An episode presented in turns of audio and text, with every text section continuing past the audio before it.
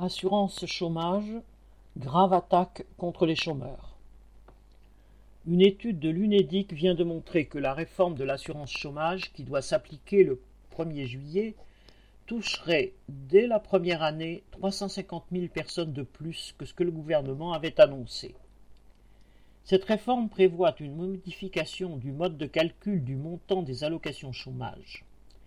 Au lieu de prendre comme référence le salaire reconstitué des douze derniers mois, hors période de chômage ou de maladie, ce sera le salaire réellement perçu sur les 24 derniers mois, soit une base de calcul en général bien inférieure. Le but est de réaliser une économie d'un milliard d'euros par an aux dépens des travailleurs privés d'emploi. Le gouvernement avait annoncé début mars que 800 000 personnes seraient touchées la première année de son application. D'après l'étude de l'UNEDIC, il s'agit en réalité de 1,15 million de personnes.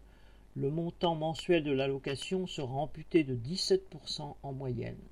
Par exemple, 365 000 travailleurs sans emploi verraient leur allocation passer de 885 euros par mois à 662 euros.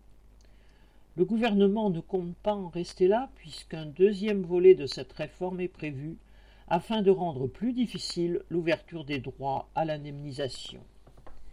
Dans ce contexte où les licenciements pleuvent et où aucun travailleur n'est protégé du fléau du chômage, c'est une attaque grave contre l'ensemble du monde du travail qui est programmée.